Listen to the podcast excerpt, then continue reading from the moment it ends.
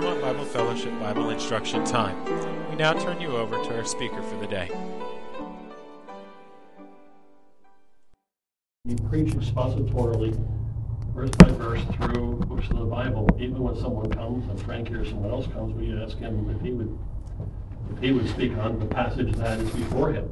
Sometimes people say no, but uh, most of the time they just you know go along with the program. And sometimes one of the great reasons for it sometimes you speak on passages that are difficult, not the easiest passages. You know, it's easy to skip over. You know, you can speak on John three sixteen. You know, every Sunday, and no one will have a problem with that. You know, but sometimes you go through the Bible and look at Ephesians. Uh, everybody pretty much loves the book of Ephesians, but there are some difficult passages in the book of Ephesians. And so we're going to do that a little bit today. We're going to look at some of this, the, the passages that are here, and some of it is difficult. But it's good to do that, and uh, maybe that's your practice here. Uh, maybe when I come, you just kind of throw it to the wind and so forth. Uh, but I hope that you go through the scriptures because it's a very, very important thing. It's interesting when you come to this passage, and I want to give you a brief outline uh, of the book of Ephesians. The book of Ephesians is broken up into two major sections. Chapters 1, 2, and 3 are primarily doctrinal sections, but not entirely doctrinal. There's practical things in, in those chapters, but those are chapters, and the key word, we use a key word uh, for those three chapters, is seated. We find over and over and again the word that we're seated with Christ in heavenly places. Uh, we're blessed with all spiritual blessings in heavenly places. And chapters 1, 2, and 3, uh, Uh, especially chapters 1, but all through those chapters, it's what Christ has done for us, which we cannot do for ourselves. It's not practical aspect, really. We are redeemed through his blood, something he does, we cannot do it for ourselves. We are adopted, something he does that we cannot do for ourselves. Christ died for us for something he does that we cannot do for ourselves. And over and over again, we have this great truth the, in, the, the indwelling Spirit of God after or when we believe in the Lord Jesus Christ, last part of chapter 1, verse 13 of chapter 1, what Christ does, what the Trinity really does, what the Father does, what the Son does, what the, the Holy Spirit does, which we cannot do for ourselves. And so all through chapters 1, 2, and 3, it's all what Christ does and what we cannot do for ourselves. And then after we come to faith, and after we come into this living relationship of what Christ does for us that we can't do for ourselves, it's a practical section. We have chapters 4 and chapters 5 and chapter 6. In chapter 4, and the, the main word we will say in chapter 4, 5, and 6 is the word walk. Walk in love, walk not like the other Gentiles walked, walk in truth. Walk, we have this word walk about in, in chapter 4 about three or four times, and chapter 5 is mentioned as well. is the practical side. We are walking as believers. now, what's very important, I think, uh, biblically and through the inspiration of Holy Scripture, what if that was reversed? What if you had the practical first and all the challenge of what you have to do? You got to do, do, do, do this, and what Christ has done comes later.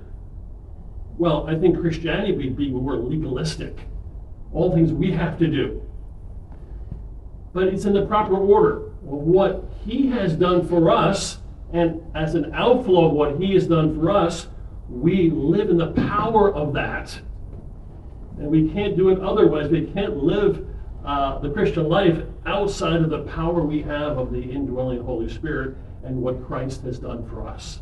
That we are saved. We walk in a newness of life because we are saved through the work that Christ does for us that we cannot do for ourselves.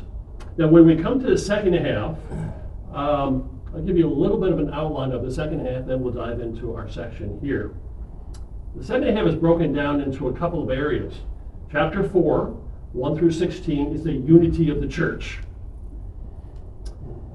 But then when we come to chapter 4, verse 17, all the way to chapter 5, verse 18. It's the purity of the church. It's a major section. The purity of the church. Living a holy life, walking not as a Gentiles walk. Over and over again, we have this great emphasis on living a holy life. Sometimes we're not challenged enough, we're not exhorted enough, we don't have preaching enough on the holiness, how important that is when we think about the church, how important that is to have a holy church. That's a very important thing. So that he takes chapter 4, verse 17, almost the entire chapter, large section, to talk about the purity of the church. The section we're in, it begins from chapter uh, chapter 5, verse 18, down to chapter 6, verse 9. And there's the harmony of the church. And then from verse 10, if you were in Land Lakes Bible Chapel today, you would be hearing a message on chapter 10 through verse 24. And that's on the victory of the church. But we're in chapter in the harmony of the church, and we should ask the question, because as we get into this section about harmony, we have husbands and wives, we have fathers and children, we have masters and slaves, we have all these interpersonal relationships. And so you can ask yourself, well, what, how does that, how do those interpersonal, how does a husband and wife, how does a father and mother, how do children, how do those who are slaves who are, who are in the local church, how are those who are slave owners or business owners? Why is he addressing them in the local church? What part do they have? Why don't you just skip over all of them? That's too practical. That's too, too everyday, earthly kind of relationships. How does that affect the local church? It affects local church very, very, very much. If a family is not functioning properly, well, it's going to affect the local church. Your elders, it says about elders, elders should rule their households well. Why would it say that? Why would it bring in the work of an elder, praying and teaching and ministering and shepherding? Why does it say your household? You should rule your household well. Why do the way a father leads the family, why is that so important? Children, there's a whole section on children themselves. Why is it that so important? Because children in the local assembly, moms and dads and husbands and wives, and they're all in the home assembly. They're all in that local church, and they all interact in the local church. And when they're interacting properly, it's a great blessing. I think outreach can take place in a tremendous way. A household, a household outside of the local church, wherever it is meeting, is one of the greatest uh, lighthouses for the gospel than you could ever have. People in your neighborhood, people your children go to school with, uh, people that you know from the neighborhood, people you shop with or whatever you, you, you get to meet. When they come into your home, I think they see, you may not realize this, they see Christ.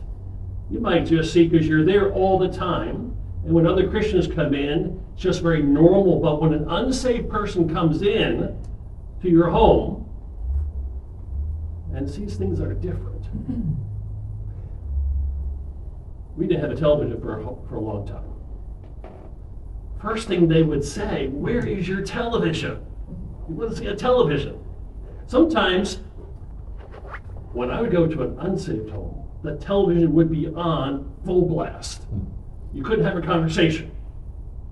If you come into a Christian home, it's quiet, it's calm. Children are relatively, for the most part, children are children, but they're respectful of their parents. I was talking to a, we had kids club last on, on Friday night. We had a lot of kids there, like 40 kids there. And we had a new family coming. He was a believer, and uh, and so forth. And the son came up excited about something. And got quiet. And he knew that he couldn't interrupt, interrupt his father speaking to another adult. And he said, and the father said, what is it? And he spoke. You see certain order within a home. I know people who come to, to, to become Christians because they saw the Christian home. They saw how the mother and father functioned. It is said that many Muslims, go to my website, I have an article there about Muslims. I read this article, I, I uh, use a, this as a source, but many Muslims come to faith when they see a Christian marriage. When they're in the neighborhood and they come into a home that's a Christian home, a Christian marriage, they come in, they see, they've got their rules of what they should do. But they see how a Christian home operates. Very different than a Muslim home operates. And one of the things they see is love be, between the husband and the wife and a interpersonal relationship that gives her greater value and greater voice. I lived in, in Belgium. I lived in a town, had a coal mine, and we had a large portion of Muslim Turks who worked at the coal mine. And you could see how women were treated. They weren't treated the way Christian Christian families treated their wives. And so the home is a very important thing. And so it's brought in as a very important part in the harmony and the living out of the local church. When we come to verse chapter chapter five, and uh, we didn't read this verse, but it's a key verse to our whole section, and we're going to come to it over and over again, and that is chapter five and verse twenty-two. We have the word wives, submit yourselves unto your own husbands in the Lord. And we find this word over and over again. Submit is all through chapter 5, the last part of chapter 5. We even have it in chapter 6. We have it that servants should be obedient or submit to their to their masters. And children should be obedient uh, to their fathers and their mothers. So this whole idea comes through. But the key, there's a number of key words that work together in this harmony, this harmony in the family, and this harmony within children and fathers and mothers, and those who are owners, those who are slaves, those who are slave owners. I want to give you a number of words we come across over and over again in this section. And I think those words are very, very key. The first word is be filled with the Holy Spirit, verse 18. I don't think you can do any of these things, can you? without the filling of the Holy Spirit. That's the first thing mentioned.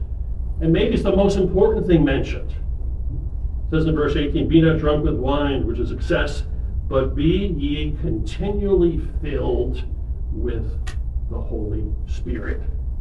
Be filled and yield to it. And let the power of the Holy Spirit work in your lives. And it's interesting to me, what follows from there is these interpersonal relationships. It's not out preaching the gospel. It's not doing pioneer work out somewhere. It's not this call to mission work. But right afterwards, maybe it's the hardest thing in the Christian life, it's the family life. It's relationships between husbands and wives and children and owners and masters and all these interpersonal relationships. And so he says, be filled with the Holy Spirit. One of the key words submission. Now, this word submission in verse 22 that we read, I'm not a Greek scholar, but I can read some Greek helpful books. Notice some things about this word. This word is hupotasso. Hupotasso. It's a military term. It means to be under the rank of someone else. Submit.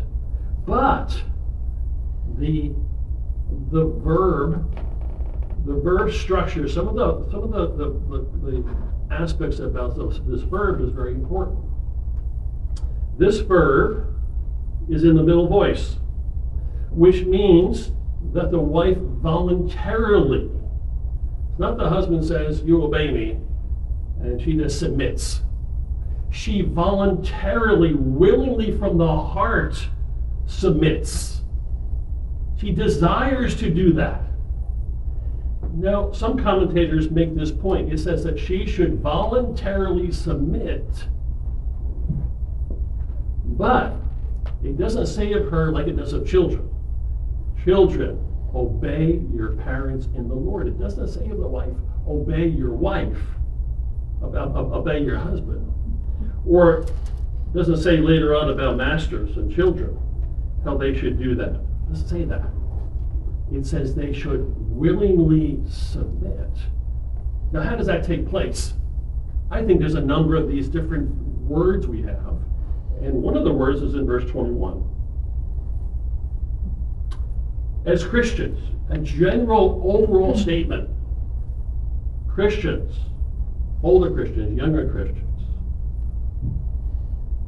submitting yourselves one to another in the fear of God. Well, there's the there's the relationship that a husband, in a certain sense, submits himself to his wife, in the general Christian sense. And a wife, in the general Christian sense, submits herself to her husband as Christians. And then they come into the marriage relationship. And in that marriage relationship, we read a little bit later husbands, love your wives. We come a little bit later and we're told and we're added to that command about loving your wife. In what way do we do that? We do it in our own conception. We do it our own way that we're thinking of. No, he says, love your wives as Christ loved the church. And then we're told further the selflessness of what that love should be like. Love, Like Christ loved the church and gave himself for it. And then it says, children obey your fathers and your mothers, and it says servants are to obey. But when you have love and you have the Spirit of God and we have mutual submission, you have things functioning in the proper way, a, a wife willingly submits herself to her husband. It does mean that a husband is willing to listen to her husband, and a husband is willingly listening to his wife. I don't think I ever made a decision without listening to my wife. Maybe a long time. We talked a long time. My wife grew up in Pennsylvania. She was very close to her family. Had a wonderful father, wonderful mother, and a sister. Married a couple of years, and I felt the Lord calling me to come to Florida, 1,130 miles away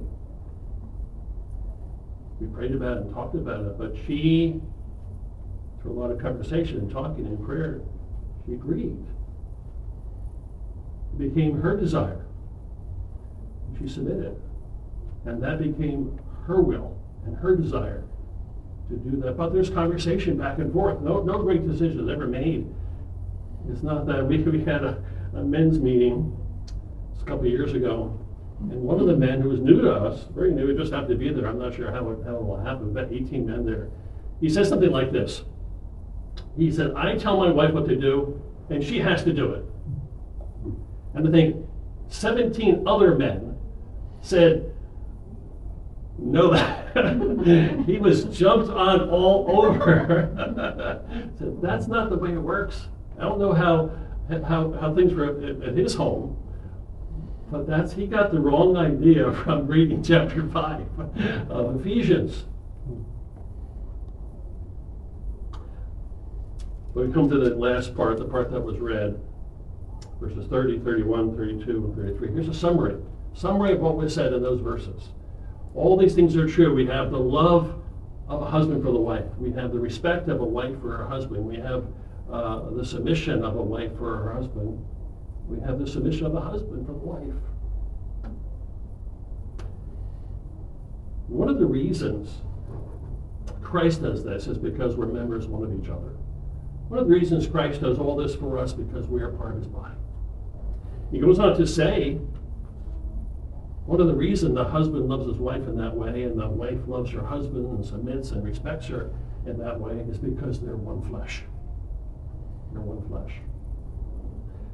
So it says in verse 31, it says, For this cause a man shall leave his father and mother and be joined, and they shall be one flesh. And then again, it's mentioned a little bit later in verse 33. And he says, speaking about a great mystery of Christ and the church, this relationship that Christ has with the church. And then it speaks again as a summary statement in verse 33 Nevertheless, every one of you in particular, every man, must love his wife as himself, and the wife should respect her husband. I think one of the great needs that a man has is respect. Maybe we're not all alike, but I don't think a, a husband likes an embarrassing story at home as a joke told in front of the whole church. I don't think he likes that. I don't think a woman likes that either. But a man likes to be respected. Not like being made fun of by ladies from the chapel. Um, you know, we had, a, I'll just say, we had a, a ladies' Bible study in our chapel. We eventually stopped it because it became a gripe session of women about their husbands. Did. That wasn't the only reason we stopped it. There was other reasons too. But that shouldn't be. That really should not be. Husband desires respect of their husbands and uh, of, their wives and a wife. Wife should should respect her husband. Husbands should love their wives. But notice this word one flesh. When you lose a spouse, we heard this morning about losing a spouse. Losing a spouse. Why is it so painful? Because you're one flesh. You know, take your body, you know, I'm, one flesh. What part do I cut off? That's the, the, the, the least painful. You know, I cut off my arm, cut off my finger. I even cut my finger, and a paper cut is very painful. Hmm. What part do you cut off? How do you cut your, how, how do you divide it? So when you lose a part of that one flesh, it's painful. It lasts a long time. Even if you're older and you expected that person to die after two or three years of cancer, still painful. My sister died when she was 54, and my mother, it's not quite the same one flesh, but my mother says she'll never get over it. So that's not, not supposed to happen. I'm supposed to die before my daughter dies. But when you're one flesh and a husband dies, a wife dies, because you're one flesh, it's very hard. When you get divorced, very painful. Usually it's very, very painful. Why? Because you're one flesh. Years ago, I, um, I was in, in, involved in InterVarsity Christian Fellowship, and there was a book, a very small little book, uh, that a lot of us were reading. I, I began to read it, and uh, I'll never forget. There's one little part of the book. I forget everything else in the book, but I remember this one little part. The book was by Walter Trobisch, and uh, he said, he said, one flesh is like this. You take two pieces of construction paper. You got to go back to your your kindergarten class. You know, when you were in, you took some construction paper. You take that white paste and you smear it all over the construction paper you put together. You put it in a book. And you come back the next day, it's dried. He said, now try to separate, evenly separate those two pieces of paper. You can't, right? He said parts of the one would stick on the other, and parts of the other would stick on the other page. You can't evenly divide it. You're one flesh. And he says in this passage that is the essence of a husband and a wife. So he says this harmony is so very important in the local church. When that functions well, and many of those family units function well, the whole assembly functions well. so he says it's very, very important. But then he moves on to chapter 6. Now, what's interesting in all Scripture, but especially in Ephesians, it's interesting that this letter would come from the Apostle Paul. It's probably a circular letter, but primarily was firstly written to the church at Ephesus. It would be read. And as he's reading it, you have the doctrinal side of it, then you come to the practical side, and then you come to chapter 5 and chapter 6. As you come to those sections, he's reading it publicly with an eye to all the different groups within the local church. So he's reading it, and the wives are there. They hear it addressed to them. The husbands are there, and they hear it addressed to them. The slaves, later on in this letter, they're there, and they hear part of it addressed to them. And children are there, and he, they hear it addressed to them. Now, what's very important about that, and we see this in verse 1, we spoke about wives and husbands but now we come to chapter 6, verse 1. As he's reading it, he says, Now, I'm going to paraphrase a little bit, but he'll say, Now I want to address something concerning the children. And the children would be there. Now, it was a very different meeting than we have now. There was no Sunday school, there was no nursery. Uh, There's no refreshment time, I don't think. There's no coffee, no donuts. I kind of like the way you have it. But they were all there, right?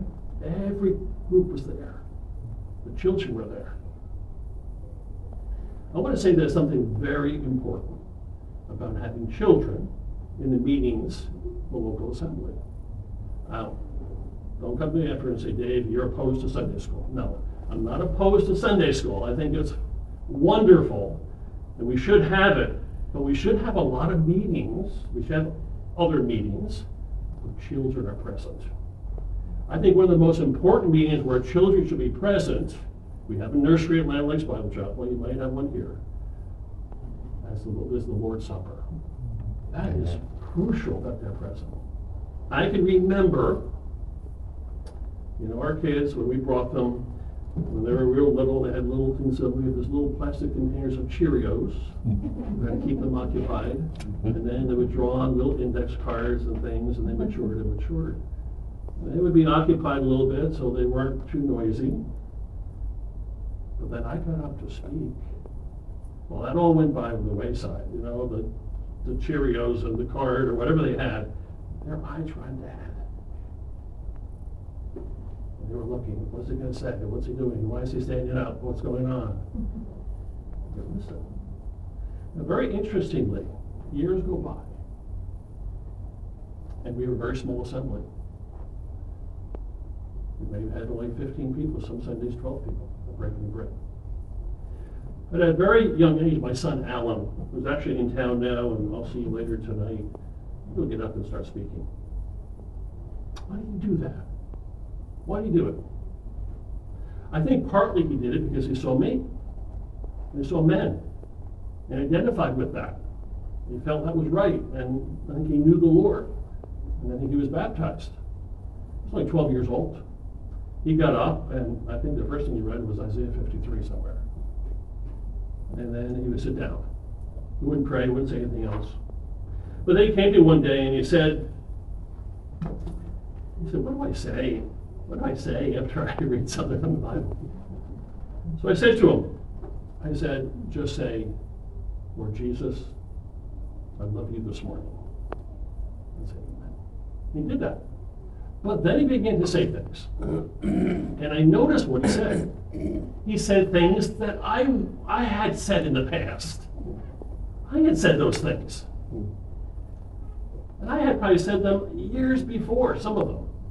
And now he was saying them. You know, certain phrases I would use. I'm thinking, wow, where did that come from? That sounds like me. That sounds like what I said. I was listening the whole time. And I do believe too, and I do say this, if a husband doesn't get up at the breaking of bread, your children won't get up, your son won't get up. If you're not someone to get up and worship, I'm not saying every Sunday, if you don't do it on some basis. Now, there's always exceptions. But if you don't get up very much, your son won't get up very much. And I look at some families where the husband never gets up and the sons never get up. So he says in this passage, he's addressing sons or children. And he says, Children, obey your parents in the Lord, for this is right.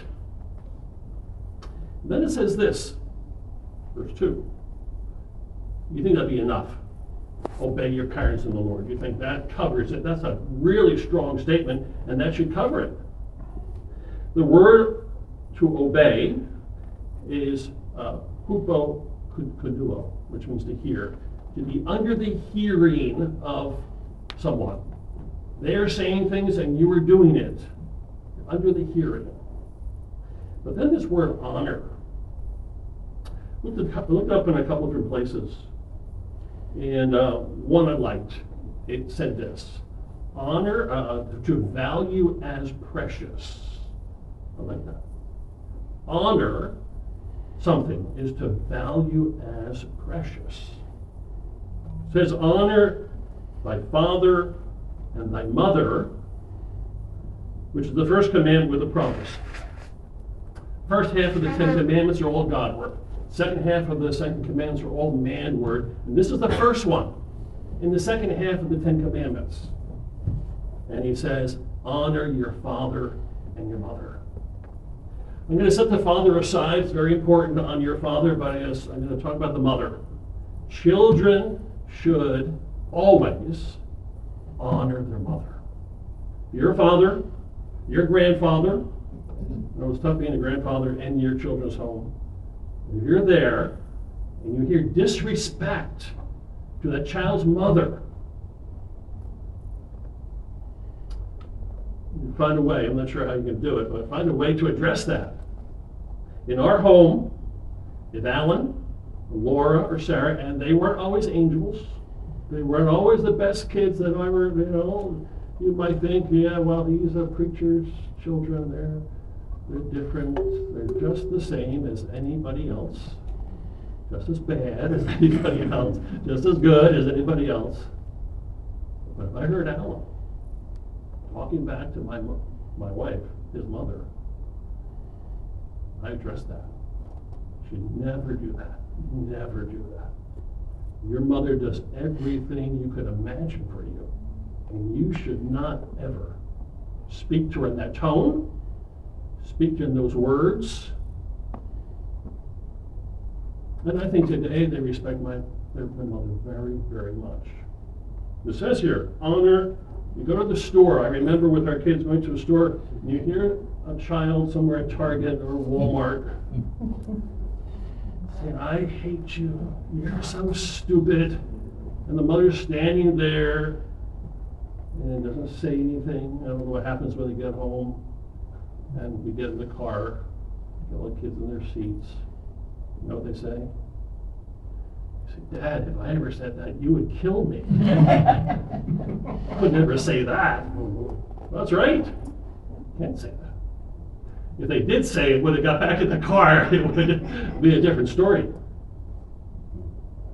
But notice as we go on a little bit further, look at verse 4. Look at verse 4. And you fathers. I'm reading from the King James translation. It says, Provoke not your children to wrath.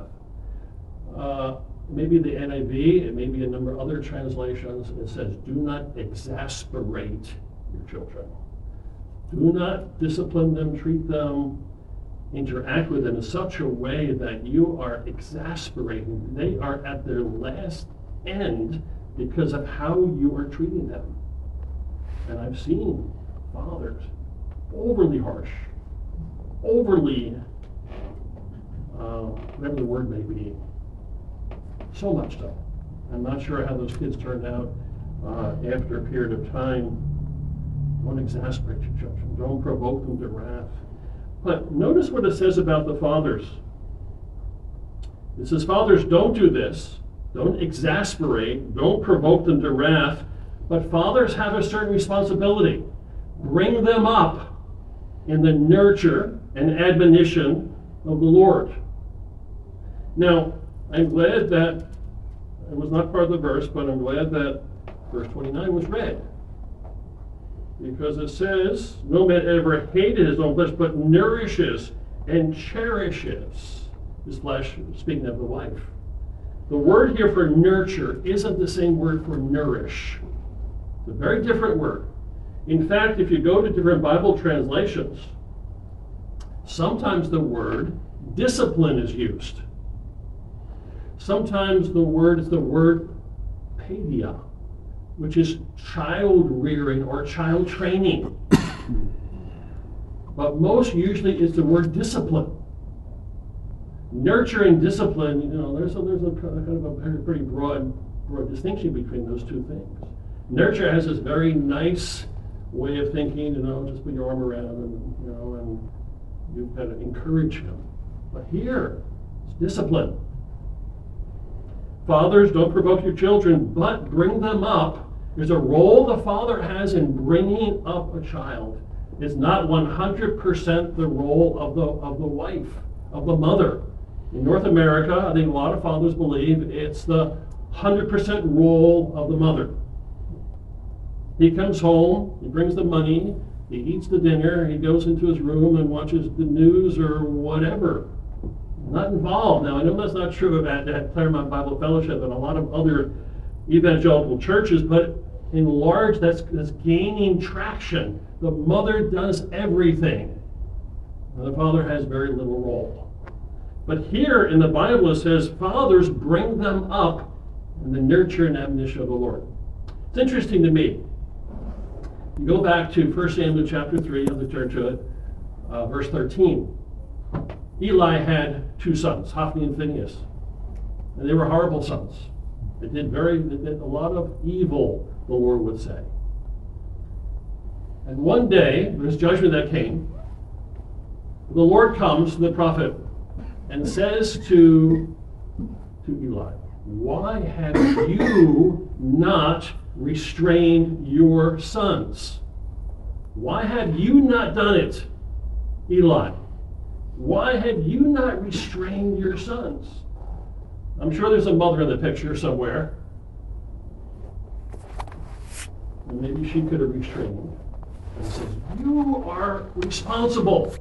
Why haven't you restrained your sons? I think primarily the father is responsible in the discipline aspect of the family. Maybe some fathers feel it difficult, but I think it's his role. There's another passage. It's in 1 Kings chapter 1, verse 6 or 7. I think it's verse 6. It's about David. And uh, David was getting older, and uh, his son Adonijah was still alive. David was still alive. Adonijah creates a a uh, gathering of different important people. He want to become the king after David. David's still alive. And the, the prophet Nathan had revealed to David that it would be Solomon who would be the king, not Adonijah, who was fourth born. Solomon was tenth born, but God revealed that Solomon would be the king. Well, the prophet comes and says this about David. This is King James. I'm going to give a little translation of this after I quote the King James. King James says this David never said that Adonijah should not do this thing or another. A translation. David never said no to Adonijah. He never corrected him his whole life. Not occasionally. David never corrected him. Then speaking about his wife, said David, you never corrected him. It's a role of the father. Now I notice at a store sometimes, but even at home, the mother will try to correct the children. She'll raise her voice sometimes. She'll repeat herself. They might storm off, slam the door, yell back. But I notice this. When the father comes into the room, it all changes. Doesn't have to say anything. You could even just say this. This also changes everything. Wait until your father gets home. That changes everything. If my mother told me, wait till your father gets home, I stopped doing what I was doing. I didn't always get spanked, but I didn't want my father involved. A father, I want to give you a little David Dunlap Child Rearing 101. Um, I think the father should be doing the discipline. And I, don't, I think the wife should be doing the nurturing, the loving, the caring, the involvement in the children's lives in that way. That's how they were built. That's how that's that's their role, I think. And part of the father's role is all those things as well. They bring up the children. But I think they're best at discipline. Think God built it that way. A father's voice is deeper. All he has to say is, Alan, Sarah. I mean, they stop doing what they're doing. It's the voice of the Father. It's the authority of the Father. And he just raises his voice a little bit, everything is. Then sometimes there's going to be discipline. Sometimes there's going to be spanking. Maybe you don't believe in spanking. I don't know your view on that, all that. I won't go into real detail. But I'll tell you this. The father and mother, most of the father get involved in the discipline and the correction of children up to age six. It's much easier the rest of their lives. If you don't do discipline up to age six, it's hell on earth in your household. Amen.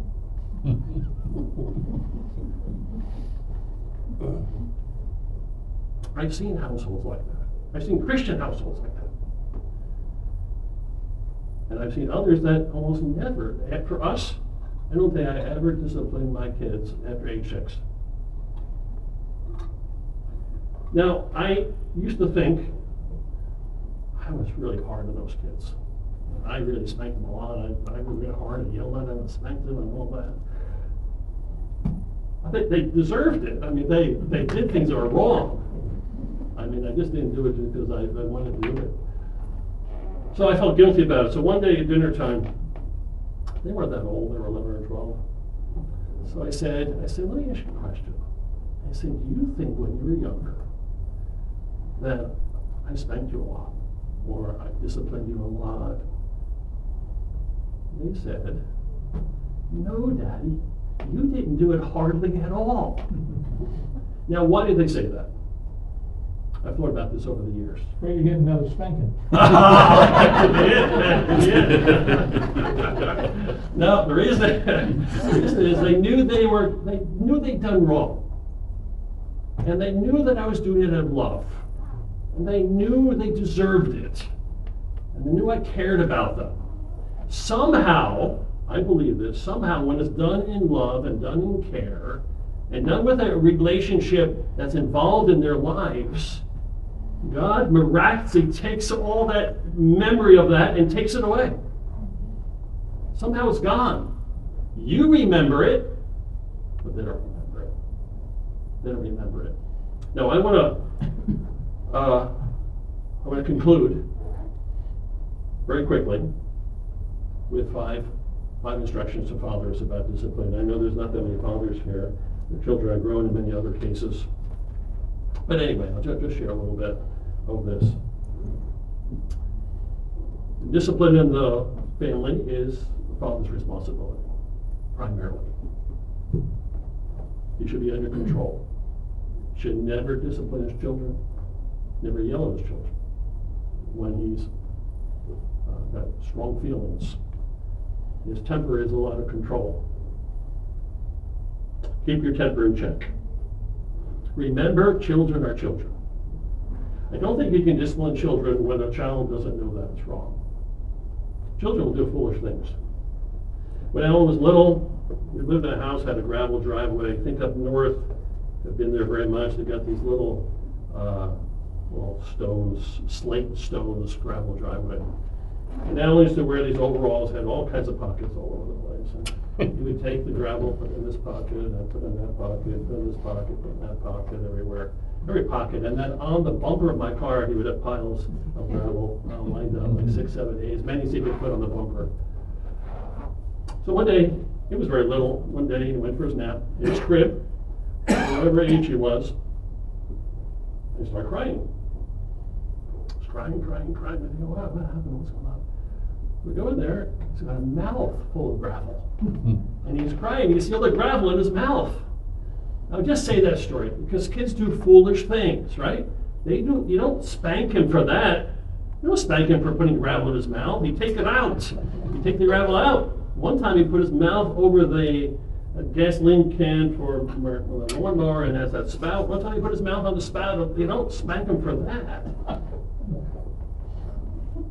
And uh, the girls do stuff too, so it's not just just like Alan doing all the, all the all those kind of things. But remember the children have boundaries. They should learn their boundaries. And should never discipline a child until he knows his boundaries. And they sometimes innately know that. They know what their boundaries are, but they're pushing the boundaries. Talked to a young father at our chapel and said, you know, so so he's pushing, he's pushing more and more. He knows what's wrong. He wants to push, push, push. Know their boundaries. And when they know those boundaries, and you've told them, and I used to say to them, I would say, Alan, Laura, Sarah, did you hear what I said? And they look at me, and I said, say, yes, Daddy. You understood? So later on, when they do it again, They can't say, oh, I don't remember you ever said that. You never told me that. You, you've heard that, I'm sure. I remember that. You said yes, Daddy, yesterday. You remember that? Know their boundaries and don't be unpredictable. Don't be inconsistent. One day you spank them for whatever the thing is, or yell at them, or send them to the room. The next day they do the exact same thing, or three days later, and nothing happens. And then two days later, they get disciplined again for the same thing, and then a week later they don't. And then they do, and then they don't, and they do, and they don't. And they're confused. They don't know what they should be doing. What a great passage. The interrelationships between a husband, a wife, a mother, a father, children, slave owners. We didn't get into that a- aspect. But how important is it in the life of the assembly? When the family is operating in the proper way, it's going to have a positive effect in the local, local assembly. Our God and Father, we thank you for our time together. We thank you, Father, your instructions, your doctrinal instructions, your practical instructions.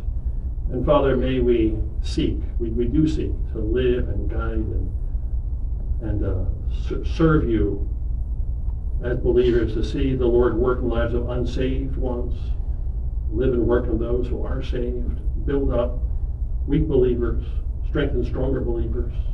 And so we pray all these things. We pray this in Jesus' name. Amen.